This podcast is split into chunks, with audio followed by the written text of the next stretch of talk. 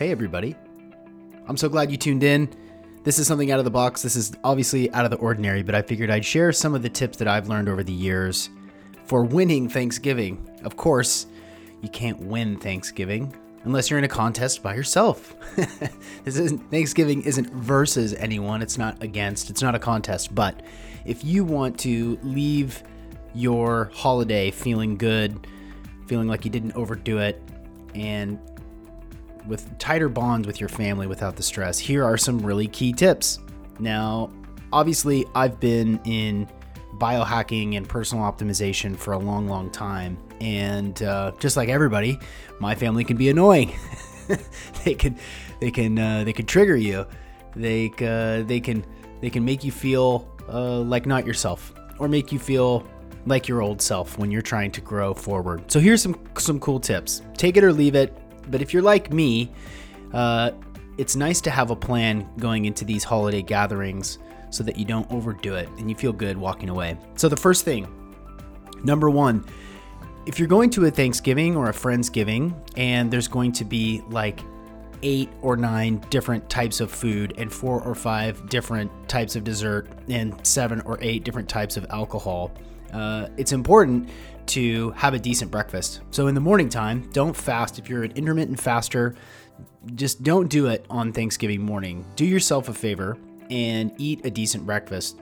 My suggestion is um, some protein, some fat, and uh, maybe a piece of toast to kind of give yourself a base in the morning. Because if you fast and then you show up to Thanksgiving and you're eating all the appetizers starting at one or two, you're going to get full quick and you're going to miss out on all the good stuff.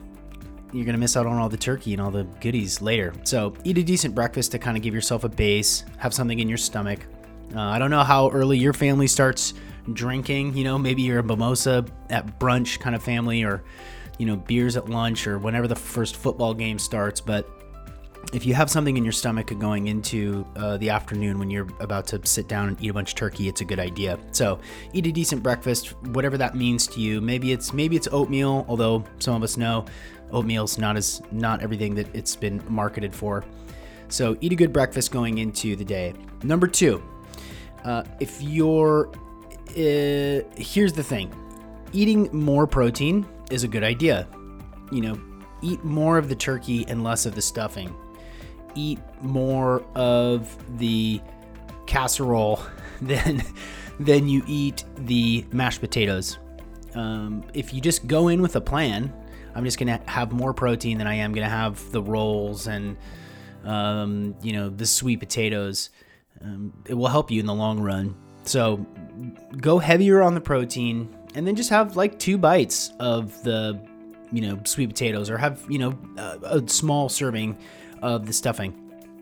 Your body will will be better. You'll feel uh, satiated, and uh, you won't feel like you've overdone it. Number three, and this is a big one: stick to one type of alcohol. Stick stick to one type of alcohol. If you're if you're gonna drink, if you're gonna have some some drinks with your family on Thanksgiving, um, stick to one thing. Pick the thing. If it's red wine, drink the red wine. Don't drink beer and shots also, or cocktails, or hot toddies, or whatever your family does. Stick to one thing. If, if you're going to be drinking beer, drink the beer. Stick with the beer, and if you can, if you can, uh, if you can, just drink one type. So if it's going to be whatever your family drinks, just drink the one type of beer that you're going to drink. Because if you bounce around and drink three different types of alcohol, you have beer before before um, Thanksgiving dinner, and then you have wine with dinner, and then you have a cocktail afterward. Uh, those are not going to mix well, and you're going to get uh, you're going to get drunker faster, and you're going to feel the effects. Uh, it's not going to feel good in your stomach as it's competing with all of the amazing dishes that you're going to be eating. Number four, this is a social thing, and this this is again this is just what works in my experience. This is what works: is ask thoughtful questions, right? You know, people are interested in talking to them about themselves. They want to share, they want to update. Everybody's been going through a hard time this year.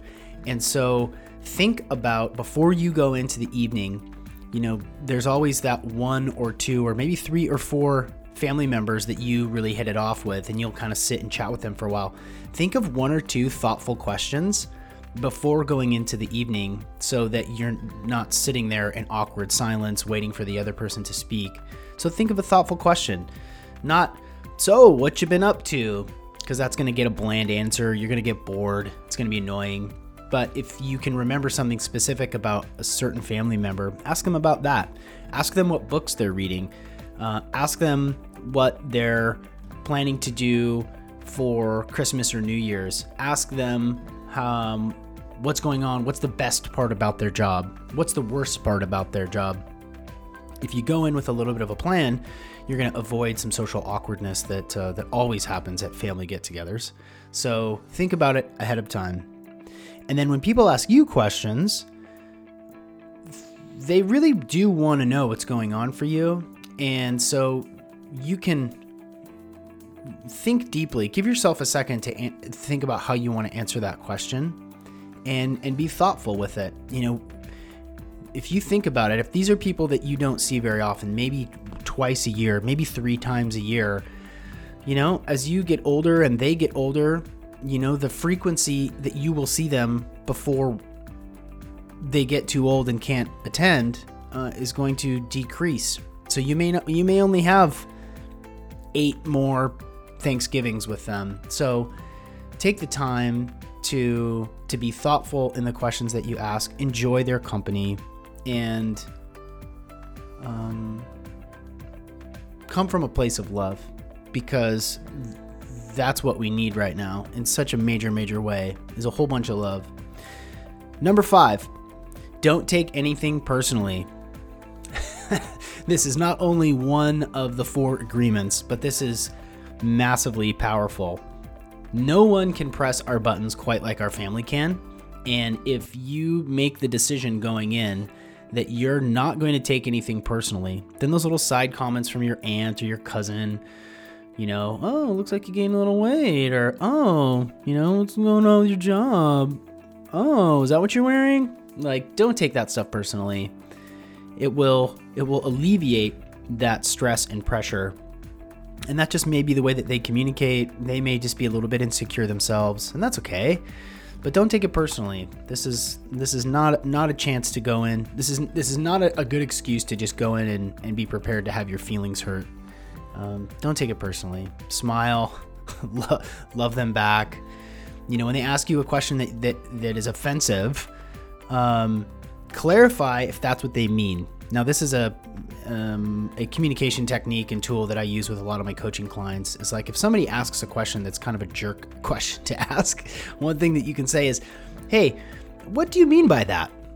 And it will call out subtly that they've been offensive, and they will have a chance to correct that without you saying something nasty in return. It's like, "Hey, um, were you asking specifically about my weight? Were you asking specifically about my divorce? Is that what you want to know?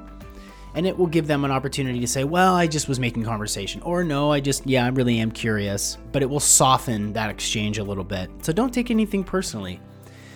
Um, the other thing that, that I like to think about when it comes to Thanksgivings or Friendsgivings or, or just holidays in general is is just go slow, take it easy. You know, if you need to eat like a little, you know, five milligram edible, like a little little pot edible before going into the to the evening to kind of loosen up your nerves, do it. You're a grown up. you can make these choices for yourself. And uh, if you want it, well, I guess that's number six. Is if you need a little need a little edge off, just eat five milligrams of a high quality edible uh, and go into the night with just a like a little bit of looseness in your shoulders and in your back and in your and in your brain. Uh, I hope everyone has a really wonderful Thanksgiving. I hope these tools help. Just recap: uh, eat a decent breakfast in the morning, whatever that means to you. Stock up on the protein at Thanksgiving. Eat more of the turkey and less of the bread. You'll feel better afterward. Stick to one type of alcohol. This is a massive one. Just stick to it just whatever the thing is, be like, okay, cool. I'm just gonna I'm just gonna drink red wine. That's that's gonna be my my go-to tonight. Uh, I would suggest picking up a, a, bottle of organic red wine if you can. You know, you can find it at like Trader Joe's or, um, you know, Whole Foods. You know, these stores that have uh, that have a, a, large wine. Even you can get them at like Safeways and you know uh, smaller grocery stores. But look for an organic red wine. Bring two bottles. Uh, you'll have less of a headache the next day. Number four is ask thoughtful questions. Have two or three questions for two or three of the people that you know that you're going to be talking to over the night. And and care care a little bit. When you care a little bit more they will care a little bit too and it will make the day that much more enriching. Number five don't take anything personally. No one can trigger you like your family but if you make the decision to not take anything personally you're going to benefit greatly it's going to feel good it's going to feel really good to like walk away from the evening to go back home or go back to your Airbnb or hotel whatever, and knowing that you didn't get all funky and triggered when somebody asked a question you thought was rude. Um, just show up with love. Show up with love and grace. Let those be your mantras for the evening. And then the bonus, number six, is uh, whatever you got to do to chill yourself out before you engage with your family, you know, have a little edible, have a five milligram, have a 10 milligram, so that you can go in with a little bit of looseness, and that will benefit everybody.